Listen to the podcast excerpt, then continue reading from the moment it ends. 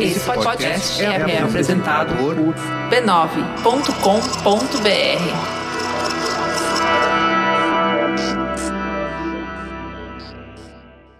Antes de começar, é importante avisar. Esse conteúdo contém relatos de violência doméstica, que podem ser gatilho para quem já sofreu ou vivenciou abusos.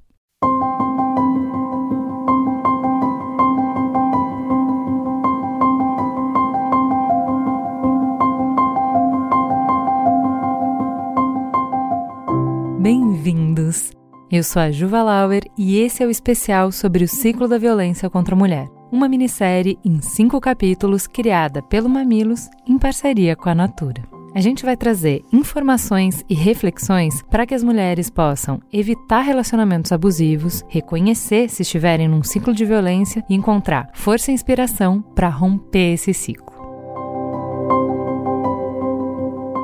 No primeiro episódio da série, era uma vez um amor, a gente mostrou quais são as dinâmicas por trás de um relacionamento abusivo e como funciona o ciclo de violência contra a mulher. Depois, apresentamos as formas de violência tipificadas na Lei Maria da Penha. Muitas delas estão no cotidiano dos relacionamentos e não são percebidas. Então, se você ainda não ouviu, vale a pena dar uma passada com bastante atenção. Nesse episódio, a gente vai falar dessa noção de amor romântico e como ela pode nos ajudar a esconder e incentivar comportamentos abusivos em uma relação. Bora!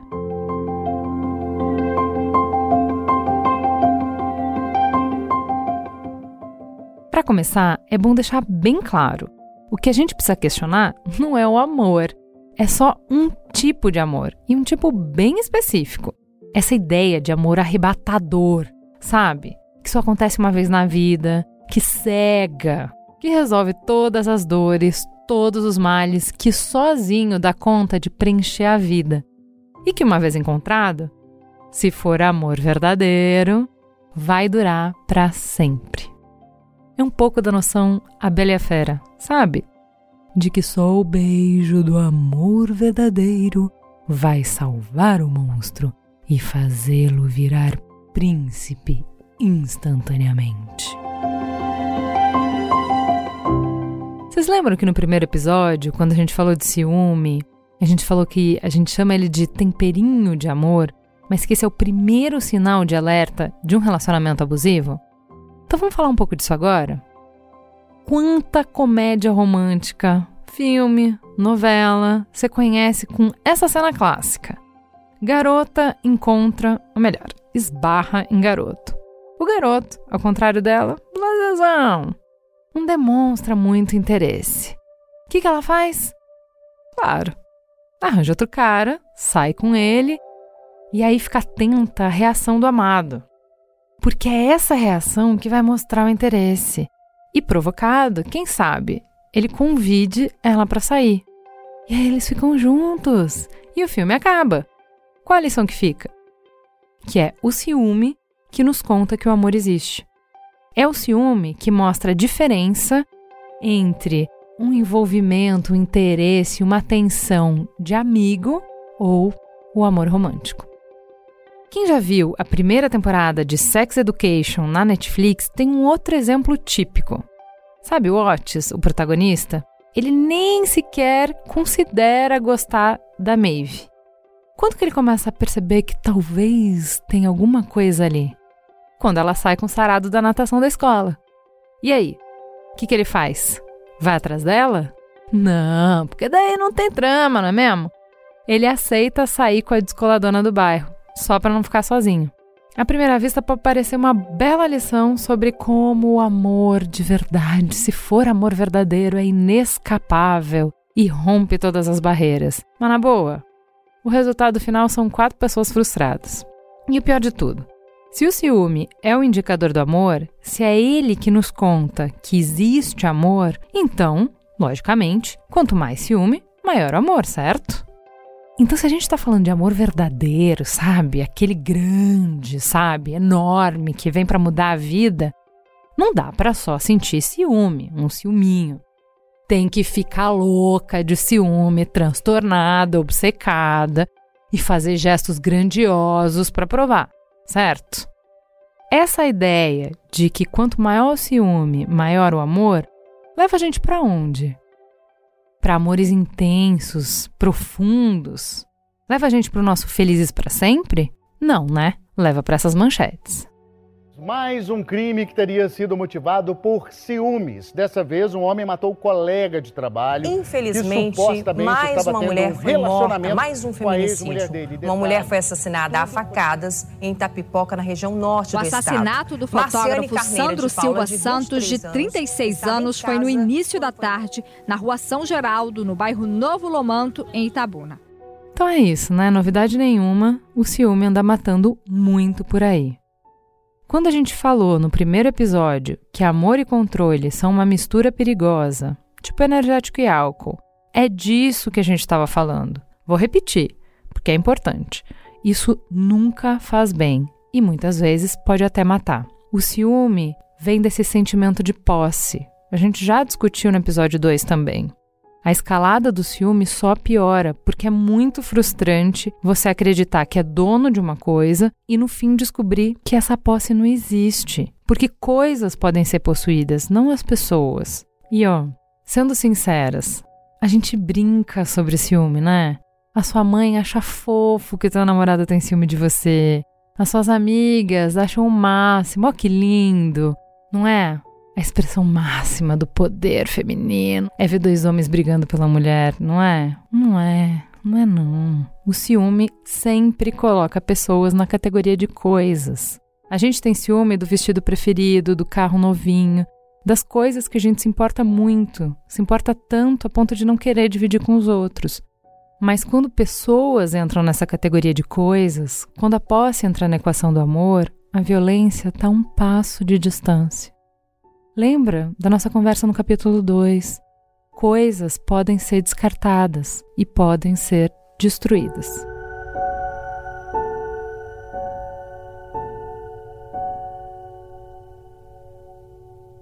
Tá, chega de falar de ciúme. Tem uma outra face do amor romântico que só dá problema. A mulher ser vista e se vê mesmo como um sexo frágil, delicado, que precisa de um homem para protegê-la do mundo. E que, portanto, o homem precisa ser esse cara que faz de tudo para provar seu amor, gestos extremados. Ele é super carinhoso, super cavalheiro. Veja bem, tenho nada contra a gentileza e nem contra a atenção. É uma delícia se sentir cuidada num relacionamento, eu amo. O fato dele abrir a porta para você de vez em quando, dele te dar o casaco quando faz frio, dele te dar flores, chocolate, café na cama, isso em si não é problema algum. Problema é quando ele age como seu guarda-costas, porque você não sabe andar sozinha, né? Problema é quando ele controla as tuas roupas, dizendo: Veja bem, não é que eu não confio em você, o problema são os outros. Você entende? Esse mundo é podre, né? Problema é quando ele te leva café na cama, não para celebrar um dia maravilhoso, mas porque tem que se desculpar depois de um comportamento violento. Lembra da história da Polly, que a gente falou no primeiro episódio? A Polly demorou para conseguir admitir para ela mesma que o que ela vivia era violência doméstica. Porque a gente aprende que violência contra a mulher tem raquetada na cara. E que é só uma fera que é capaz de agredir mulher. E veja bem, a Polly morava com um príncipe, vocês lembram? Pois é, mas são os príncipes que falam que o mundo lá fora é perigoso demais para você. E que por isso ele é a única pessoa em quem você pode confiar. O mundo é tão mal, é tão feio, que precisa de um príncipe para construir um castelo lindo. E ele vai fazer isso para vocês viverem uma grande história de amor, veja bem. Princesa, me escuta bem. Castelos têm muros, muros muito altos. Ele vai te falar que os muros servem para que o mal de fora não entre. Mas não é isso. O que o seu príncipe está construindo é uma gaiola dourada. Uma gaiola que você acha que queria, que parece tão confortável. Parece que você escolheu o modelo, a cor, o formato. Mas um dia você vai se dar conta de que toda gaiola, por mais agradável que seja, é uma prisão. Mas você só vai perceber isso quando não puder mais escolher sair, quando entender que os muros foram planejados para não te deixar sair.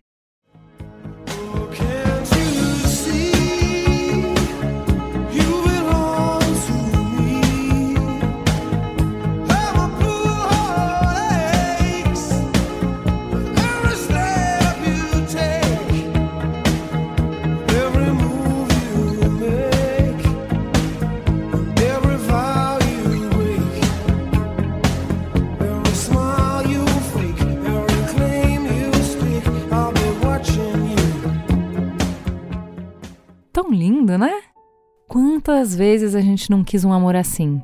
Pensa bem, princesa. O cara fica toda hora dizendo: onde você estiver, eu estarei. Quando você respirar, eu vou ver. Não importa o que você faça, eu estarei lá. Você pertence a mim e não tem como você fugir de mim. Ufa. Depois dessa conversa que a gente está tendo, essa declaração de amor sufoca, né? Sua doentio. Mas é exatamente esse o perigo dessas frases grandiosas do grande amor da sua vida. Eu nunca vou te abandonar, eu sempre vou estar tá aqui. Você é o ar que eu respiro, eu não vivo sem você, sabe? Parece muito com aquele cerco que a gente falou no episódio número 1, sabe? Quando o homem vai cortando todos os laços da mulher para deixar ela dependente e frágil. O que eu espero que você tenha entendido é: amiga, foge de príncipe que constrói muros. Fica atenta quando o ciúme entrar em cena. São as cores do perigo. Corre desse BO. Se o príncipe faz você substituir tudo o que você tem na vida pela companhia dele, ele está cuidando de você ou fechando o cerco?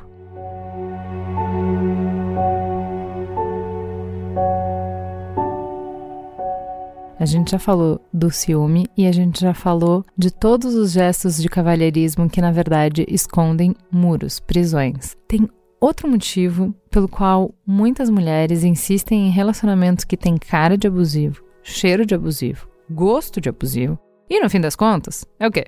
É abusivo, né, gente? a ideia de que a mulher é uma salvadora, que só ela vai conseguir resgatar o homem amado dos seus próprios defeitos. É difícil perceber esse jogo quando a gente foi inspirada por séculos de histórias de amores assim, de homens quebrados e insensíveis que, com a força do amor mais grandioso, nosso, são resgatados dos seus defeitos mais problemáticos. Lembra no primeiro episódio, quando a gente chamou as mulheres a abandonar esse mito da mulher salvadora? Bora falar disso?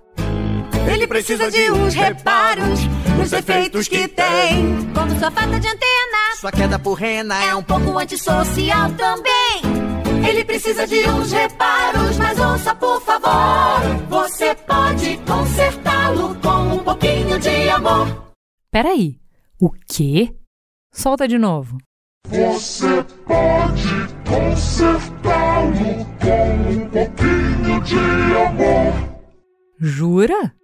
Até as princesas desconstruidonas dos últimos filmes, que não precisam de um salvador para libertá-las do dragão, que são as heroínas da história, ainda reforçam essa ideia de que o trampo da mulher é recuperar homens quebrados.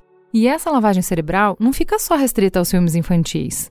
Eu tô acompanhando os novos filmes do Star Wars e fiquei de queixo caído pensando nessa história do Kylo Ren e da Rey. Para começar, ele é um Skywalker que escolheu ficar do lado negro da força. Já poderíamos parar por aí, né? Mas não é só isso. Vamos olhar para as atitudes dele. O cara matou o próprio pai. Tá bom também para mim. Já chega de lixo tóxico. Mas nem assim, né? Vamos considerar como que ele é com ela. Não é que as intenções dele em relação a Rey sejam as melhores também, né? capturou ela algumas vezes, tentou matar ela outras várias. Enfim, tudo aponta para o mesmo lugar, o cara é problema. E todo mundo fala disso. Até a mãe do cara desiste dele, entendeu? Mas não a nossa heroína, não é? Porque ela acha que só ela vê quem ele realmente é. A Ray aposta contra a banca em todas as rodadas. Quanto mais alto risco, mais ela aposta é a adrenalina de estar tá certa e provar que todo mundo tá errado. Quem nunca? E no filme? Porque é um filme. A aposta é paga. Ela quebra a banca. Ela tá certa no final. Dá certo, dá bom. Uhul! A gente sai do cinema com a alma lavada. É o poder do amor, né, minha gente? Mas levar isso para a vida real não rola. Sabe quando criança se joga da janela achando que vai voar igual o super-homem? O que, que a gente faz? A gente ensina a criança que a vida não é filme, que ele não tem superpoder.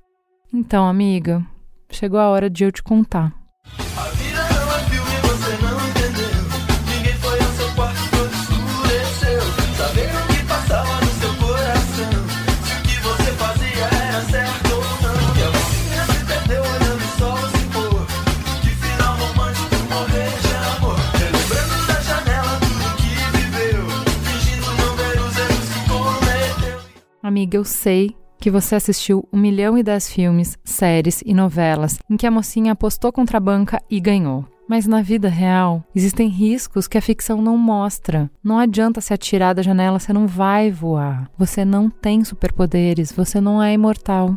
Na vida real, mergulhar num relacionamento com um cara quebrado é muito parecido com mergulhar num mar revolto à noite para tentar resgatar alguém que está se afogando. Quem está se afogando vai se debater e, a menos que você saiba muito bem o que está fazendo, vai te puxar para baixo. E no final, a gente vai ter duas pessoas mortas ao invés de uma salva. Quem não quer ser heroína na história de vida de alguém? Quem não quer ser responsável por encher de cor um universo tão cinza? Quem não quer ser a mulher superpoderosa que conserta traumas de infância? Quem não ama tá certa? Problema são os riscos que a gente assume sem perceber quando aceita essa missão. Eu acredito que o amor é a coisa mais revolucionária que existe. Eu acredito que ele cura, que transforma, que ilumina, que dá sentido. Mas não dá para se atirar no mar sem entender quais são as condições, sem entender quem é você, como que você tá. Você sabe ao menos nadar? Como é que você tá hoje? Você tá bem para entrar no mar? Não dá para se atirar no mar sem conhecer o mar, se tem repuxo, qual é o tamanho das ondas, qual é a diferença do risco de mergulhar de dia ou de noite. Você está entendendo? Eu só quero que você reconheça quando está numa situação de perigo. Entende? Sem glamorizar, sem achar que é isso que vai conferir grandiosidade ao teu amor, sem partir pro jogo achando que dá conta de tudo e que vai salvar o dia. É a mesma coisa que a gente falou na história da Fran, no episódio 1. Ninguém duvida da tua força, nem da força do seu amor. Mas quando o relacionamento é abusivo e você insiste na relação, você está lutando contra a potência de uma cultura que vem de gerações. Você está enfrentando uma máquina de moer mulheres que foi aperfeiçoada ao longo do tempo. Você não merece passar por isso.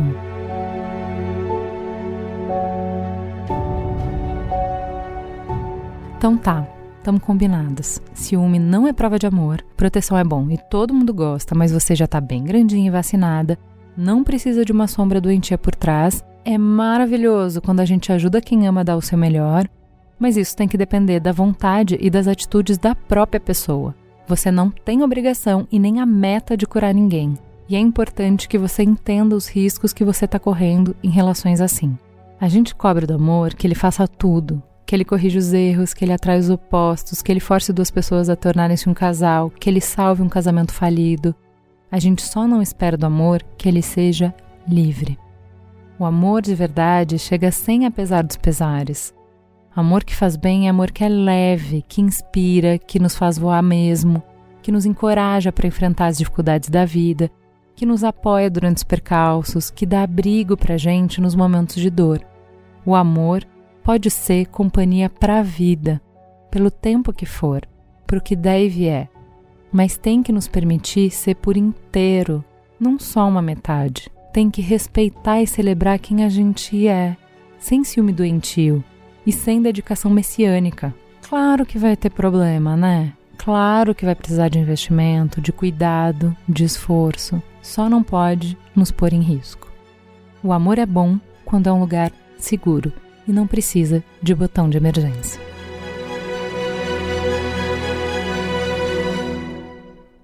Para entender melhor esse carrasco do amor, a Cris Bartz conversou com a Ana Canosa, que vocês já amam aqui no Mamilos. A Ana atende casais como terapeuta sexual, dá aulas em faculdade e escreve textos e artigos sobre sexualidade. Bora lá! Ana, para quem não vive no planeta Terra, se apresente, por favor. O que você faz além de sucesso? Ai, linda, tudo bem? Tava com saudades. Eu sou Ana Canosa, eu sou psicóloga, sou sexóloga, sou coordenadora de especializações em sexualidade, tanto em educação sexual quanto em terapia sexual. Sou diretora da Sociedade Brasileira de Sexualidade Humana, adoro falar sobre o amor, sou testemunha de muitos afetos e desafetos no consultório. Sou uma mulher apaixonada pela vida, pela sexualidade e pelo outro.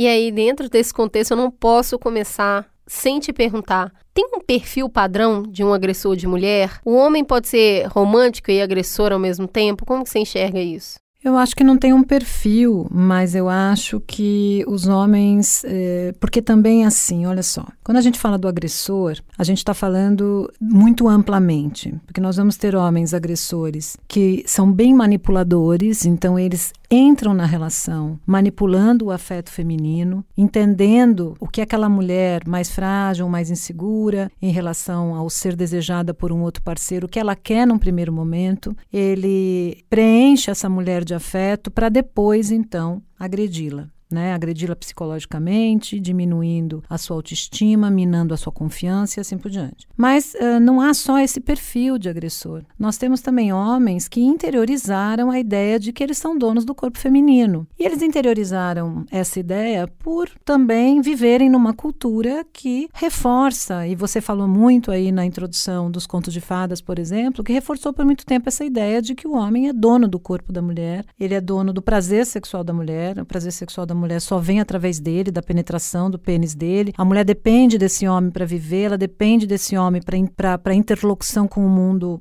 com o mundo público. Então esse homem, ele acha de fato que ele pode, ele é, né? Ele, ele, ele cresce nessa cultura, ele não tem estímulos de reflexão para pensar diferente. Muitas vezes ele herda esse padrão da própria família e da, do, do próprio meio social que ele vive e ele simplesmente vai reproduzir isso e ser violento das maneiras que a gente já sabe como acontece. Se a gente pensar um pouco no início das relações, do, das primeiras relações que a gente faz com o outro, na, no psicodrama a gente chama isso, quando a gente vai construir a nossa matriz de identidade, da personalidade, a gente vai dizer que a primeira coisa, eu só me identifico a partir do outro numa relação que a gente chama de corredor. Então eu e eu, bebê e a minha mãe, ou quem cumpre a função materna, ou o outro, né, que me faz sobreviver, nós somos uma relação única, dual, o eu e o tu. Não existe o terceiro. Sou eu e tu, e a criança, o bebê vai fazendo essas relações relações em que o outro vai te dando referência de quem você é. Então, nesse sentido, nós precisamos do outro para o outro me dizer quem eu sou. Ai, que bebê bonitinho, quem é você, de que família, o que, que você precisa. Então, eu necessariamente vou precisar do outro.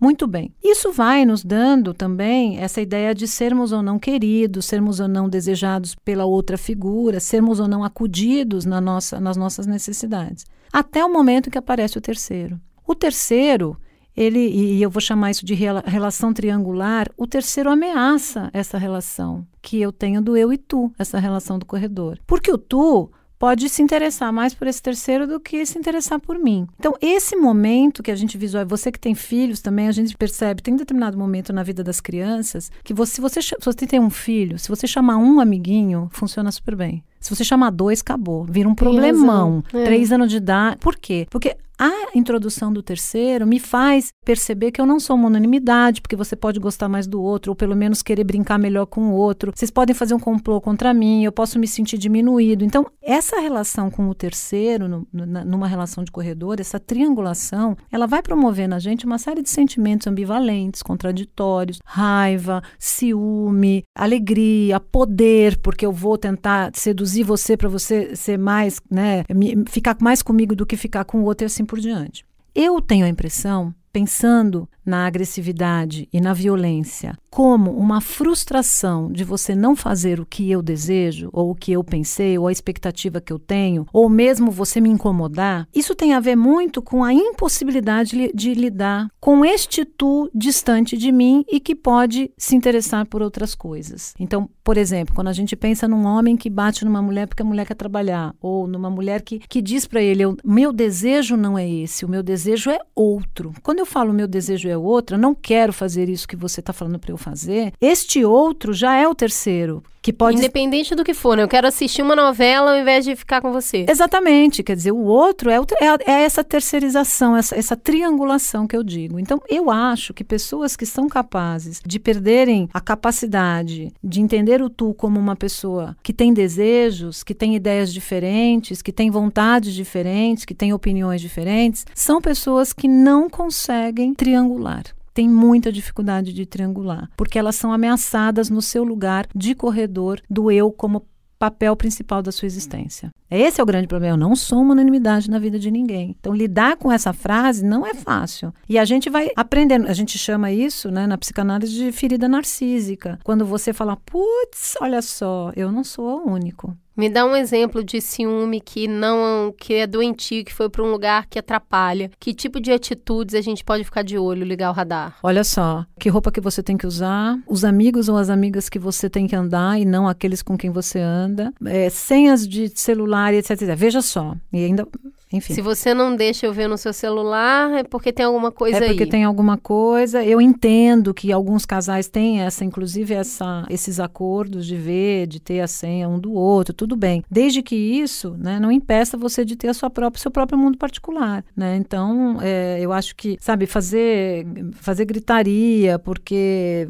alguém ligou que não sabe quem é. Então, assim, a gente vai sacando, né, essas, essas limitações da sua própria existência. Eu acho que a gente é bicho, né, Anne? Tem hora que a gente não escuta esse bicho falando. Que é, a gente sabe quando tá sendo ameaçado, quando tem alguma coisa que não tá muito legal. Sabe. Dá uma inquietação, dá um calor, dá um desconforto. E a gente tem uma tendência a ignorar isso, né? Sabe, a gente sabe. E a gente sabe, inclusive, quando isso não acontece. É curioso, assim, quando você tem pessoas com quem você convive que não são nada ciumentas, zero, as pessoas também se incomodam. Falam assim, poxa, meu, meu marido não tem ciúme de mim nunca, sabe? É uma coisa assim, que parece que... Porque o ciúme, ele parece uma preocupação com a relação. Pode ser que ele de fato seja uma preocupação com a relação ciúme, vem da palavra zelumen, que significa zelo. Então, assim, opa, sabe, ligou ali a luz amarela, tem alguém ali ameaçando a minha relação. Então, eu posso ter ciúme disso, como eu posso ter ciúme da própria pessoa. Por exemplo, tem uma coisa importante da gente fazer, que é uma distinção entre ciúme e inveja. Muitas vezes, o que é lido como ciúme, na verdade, é inveja. Olha que interessante. Então, por exemplo, eu vou lá, eu vou na festa, eu tenho, eu sou, vamos lá, vamos inventar aqui uma situação. Eu tenho um parceiro que eu sou super tímida, eu tenho dificuldade de socialização, né? Eu sou mais, eu não consigo me colocar muito, eu fico ali meio no meu cantinho, meu parceiro é da pegada, vai lá, fala com todo mundo, todo mundo vem. Então, assim, muitas vezes é uma puxa vida, você vai para aquela festa e você fica se exibindo. Às vezes não é ciúme de você se exibir, às vezes é inveja de você conseguir uma coisa que eu não tenho, que eu não consigo fazer. Nossa, eu já, é, você falando isso, eu já vi tanto isso acontecer profissionalmente, de amigas serem promovidas ou passarem em seleções, processo seletivo super difícil e ouvir dos parceiros delas, muitas vezes menosprezando esse alcance, sabe? Exatamente. Aí, nesse sentido, você precisa distinguir se o menosprezo tem a ver com diminuir você ou se tem a ver com a inveja que você tá da posição daquele outro. Como que, de fato, a gente pode taxar um relacionamento abusivo? O relacionamento abusivo, nem, às vezes, ele ele não é fácil de, de ser identificado, porque ele começa, muitas vezes, com muito amor, né? Muita idealização, você se sentindo uma princesa, etc, etc.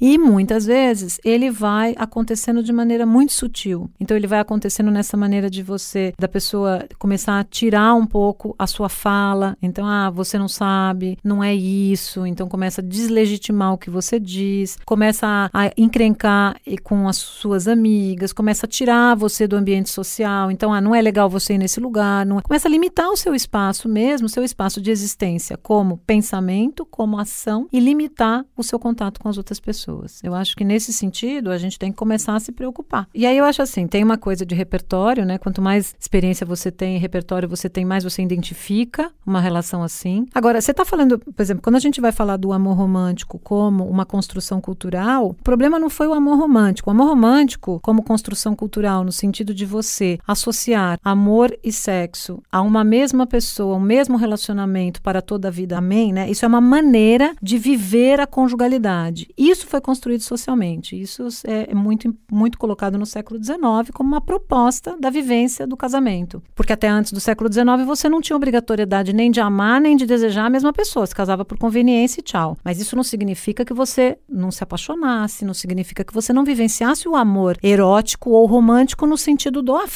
né? De desejar a mesma pessoa que você tem afeto. Muito bem. O grande problema foram os papéis de gênero associados à conjugalidade também no século XIX, em que ficou muito separado o que era coisa do homem e o que era coisa da mulher. Então, para além do tipo de modelo de vivência de amor e sexo que foi estabelecido, ainda teve os papéis restritos. Então, tá bom. Então a gente vai, a gente vai casar com uma pessoa que a gente ama, que a gente deseja, vamos viver num relacionamento conjugal heterossexual heterossexual, monogâmico, porém as mulheres vão cuidar do espaço privado e os homens vão cuidar do espaço público. Foi aí que cagou tudo, né? Porque a gente pode questionar o amor romântico é, na questão da monogamia ou não. A gente dizer, pô, será que é isso mesmo? A gente uhum. precisa viver, amar uma pessoa só, a gente pode amar mais de uma, tudo é bem. É sustentável isso é. no longo prazo? A outra questão foi o que se associou como construção de papéis dentro do amor romântico e da conjugalidade. Então, nesse sentido, as mulheres se destituíram do seu poder nos espaços públicos e ficaram responsáveis pelo espaço privado. Então, assim, para eu ascender ou para eu ser alguém eu preciso ser desejada, eu preciso casar. Porque se eu não casar, o que, que eu vou ser? Vou ser freira, ou eu vou ser solteirona, ou eu vou ser sapatão, como é que o pessoal falava. Né? Uhum. Né? Porque é uma construção social. Então, eu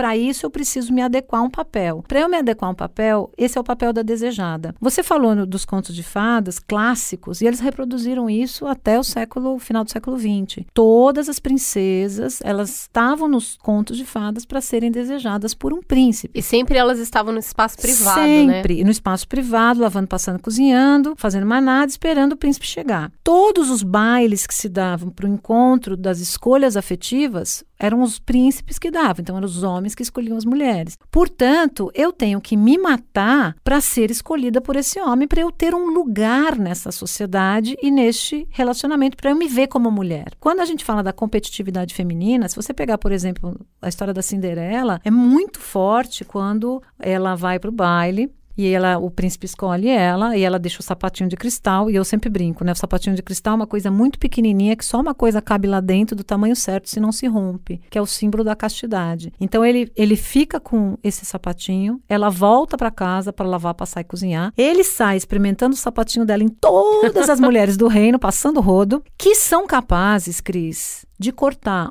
um calcanhar ou o dedão do pé para caber no sapatinho da prometida. Isso é foda demais. Então foi hum. esse percurso que as mulheres fizeram. Para eu ser escolhida, eu vou me matar com as outras, porque são sempre elas que estão querendo roubar uhum. meu, meu meu lugar social de mulher. Eu vou ficar né, submissa, passiva, casta dentro do espaço privado e sou capaz de cortar meu, um pedaço do meu corpo para ficar nesse lugar. Então, é quando muito a, violento. Então, quando a gente pensa que a violência contra as mulheres, ou quando a gente pensa assim, como é que uma mulher consegue aguentar violência? Porque esse tipo de modelo está introjetado é quase como alguma coisa que eu já me acostumei. Você veja a própria Bela Adormecida, ela tá lá deitada no, no sarcófago, sei, sei lá o que, deitada, meio adormecida. Vem um cara que ela nunca viu na existência dela, pocotó, pocotó, pocotó, de, a cavalo, entra e dá um beijo nela sem pedir permissão. Inclusive, muitas feministas fazem essa leitura dessa, dessa passagem é. da história como uma coisa de estupro mesmo, no tipo, como assim? Eu não, não dei permissão de você me beijar, eu tava dormindo. E ela sai pra andar com esse cara e casar, ser feliz por sempre. Qual é a chance disso dar certo? Quer dizer, é um, um lugar de total passividade, onde a violência ela já está quase que pré-estabelecida. Mas Isso... uma coisa que nasceu a partir daí, né? Não tem como ser boa, não tem como ser produtiva. Não, não tem, óbvio. Ou que felizes para sempre, é aí que vai começar a treta, né? E aí a mulher, então, ela deposita no casamento, no ser desejada, no casamento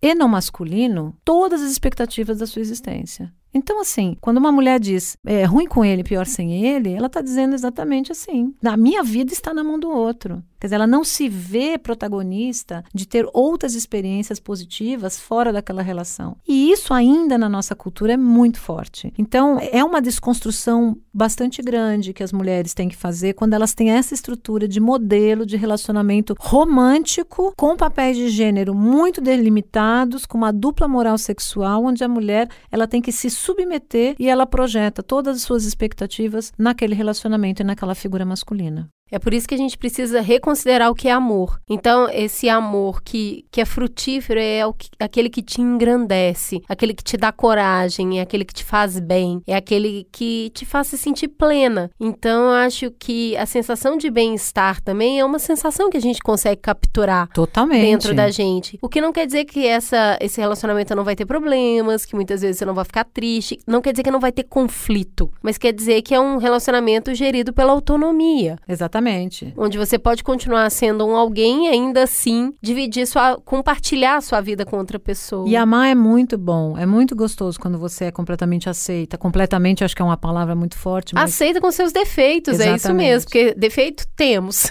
Agora eu quero, eu quero é, dizer também o seguinte: às vezes só o amor não é suficiente. Essa é uma frase que eu repito muito no consultório. E como eu sou muito testemunha de casais e de amores e desafetos e de divórcios e de infidelidade conjugal e de confusão. E tem hora que eu tenho vontade de sentar e chorar junto, falar: puta merda, como é que esses caras vão separar, meu Deus? Porque eles são, sabe? Mas é isso, gente. Às vezes só o amor não é suficiente. O amor pode ser muito interessante, ele pode ser, inclusive, muito puro, muito gostoso e fraterno, e mesmo assim ele pode não ser suficiente para você conviver junto. Quiçá a violência. Eu acho que é isso. É isso que a gente tinha para conversar aqui hoje. Ana, mais uma vez, muito obrigada pela sua generosidade e gentileza Imagina, em compartilhar conhecimento com a gente.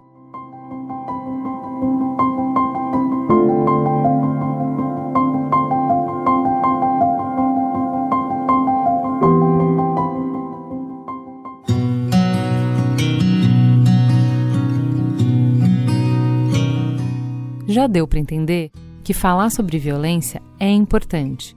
O que eu quero agora explicar para vocês é o que está nos bastidores dessa minissérie e por que a Natura está com a gente nesse projeto. Há alguns anos, a Natura já reconhece as ações das consultoras de beleza através do prêmio Acolher. Anualmente, o projeto premia as iniciativas mais relevantes para as comunidades das consultoras. Mais de uma vez, o combate à violência contra a mulher foi destaque na premiação. Em 2018, uma consultora que já tinha vencido o prêmio entrou em contato com a equipe do projeto. Ela pediu apoio da Natura para as mulheres de uma casa-abrigo que ela administrava em Caxias do Sul. E o time entendeu que essa podia ser uma oportunidade de ouvir as moradoras da casa e, através delas e com elas, entender como criar projetos para ajudar mulheres a escapar do ciclo da violência com abrangência que o alcance de uma empresa que chega em metade dos lares do Brasil todos os dias pode alcançar. E a Natura procurou Mamilos para construir com eles essa conversa, com seriedade, empatia, carinho e cuidado. A gente fez as malas e partimos para Caxias do Sul. Junto com a Natura, passamos dois dias nessa casa, não só com as moradoras, mas com a equipe multidisciplinar que apoia elas e também com a equipe da Secretaria da Mulher da cidade dois dias entendendo as necessidades das mulheres em cada momento dessa jornada e os riscos que cada tentativa de ajuda também implicavam. Um processo poderoso como esse muda todo mundo à sua volta. Mudou a gente, mudou as mulheres da casa, mudou a equipe experiente que dava apoio para elas. Voltando, a Natura encarou a pauta de verdade e criou iniciativas para mais de 1 milhão e 200 mil consultoras da rede. Um comitê foi criado com dois vice-presidentes, quatro diretoras e uma advogada especialista em violência contra a mulher, para acompanhar as iniciativas relacionadas ao tema e dar os devidos encaminhamentos de casos críticos de colaboradoras e da força de vendas. Além disso, hoje já são seis projetos ativos para debater o tema. A gente entrou duas vezes em mais de 40 eventos, que ocorrem na maioria dos estados do Brasil e, em média, impactam aproximadamente 21 mil pessoas, em sua maioria mulheres. A Natura também documentou 160 denúncias na força de vendas. E hoje, eles têm 12 casos no programa de atendimento pessoal da marca. Foi a partir dessa experiência que eles entenderam que era hora de falar de violência doméstica para além dos processos internos e das colaboradoras Natura. Afinal de contas, não dá para ver e fingir que não viu. A Natura entende que apenas quando a gente está junto a gente pode cuidar uns dos outros e que o mundo só fica mais bonito de verdade com indivíduos e relações fortes e potentes. E é por isso que a Natura tem orgulho de promover essa conversa para todo o Brasil através do Mamilos.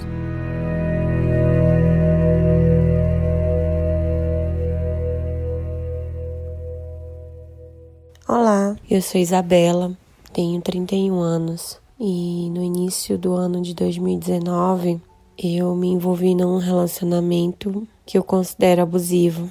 E eu vim aqui contar um pouquinho sobre a minha história, sobre o que eu vivi e sobre tudo que eu aprendi. No final do ano de 2018, eu conheci essa pessoa e ele era o cara mais educado, gentleman, príncipe, de abrir a porta, de escrever cartinha, de levar para jantar. E com um mês a gente começou a namorar. E foi tudo lindo, tudo maravilhoso. Até que uma semana depois começaram os problemas. Eu estava em um lugar trabalhando, aí ele mandava uma mensagem perguntando onde eu estava. Eu dizia onde eu estava, mas eu tinha que enviar uma foto para ele provando que eu estava naquele lugar. E ele dizia que era cuidado, que era atenção, que era porque ele precisava ficar tranquilo que eu estava em segurança. Quando foi na segunda semana, ele chegou aqui para aqui na minha casa para me buscar para ir num restaurante e eu havia cortado o cabelo. As pontinhas, tá? Ele olhou para mim e falou: "Tem algo diferente em você". Aí eu falei: "É, eu cortei meu cabelo". Ele falou: "Mas você não me comunicou, você não me perguntou. Você é minha e eu quero tomar as decisões junto com você". Aquilo me assustou um pouco, sabe? Porque o corpo é meu, eu faço as minhas escolhas. Mas eu achei que era porque ele queria fazer parte da minha vida.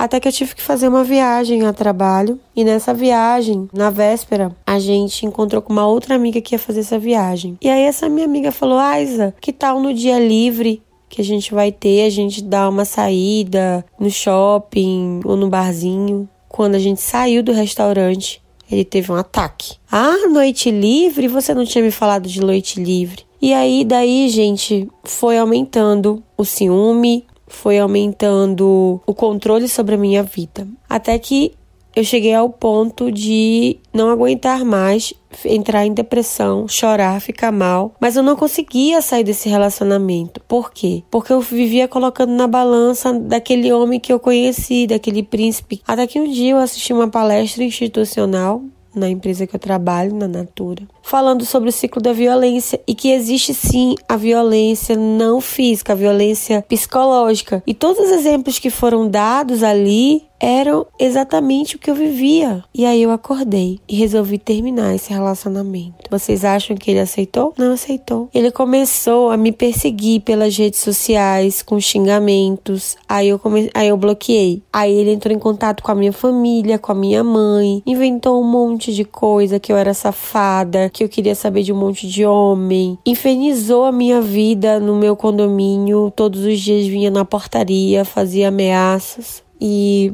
eu passei por momentos de terror. Qualquer barulho que eu escutava no corredor do prédio, eu já achava que era ele vindo. Qualquer mensagem que chegava no meu celular dava palpitação no coração. Eu tive que fazer terapia e hoje eu superei, mas não é fácil. A principal decisão de terminar foi uma das mais difíceis, mas a gente precisa ter coragem e estar atenta.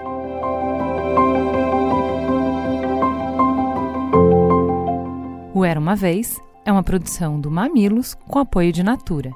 Apresentação: Juva Lauer e Cris Bartz. Direção criativa: Alexandre Potashev.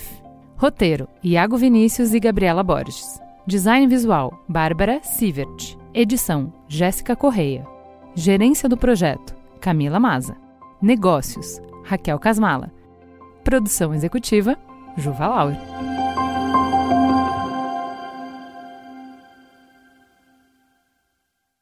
Esse episódio utilizou depoimentos da Globoplay.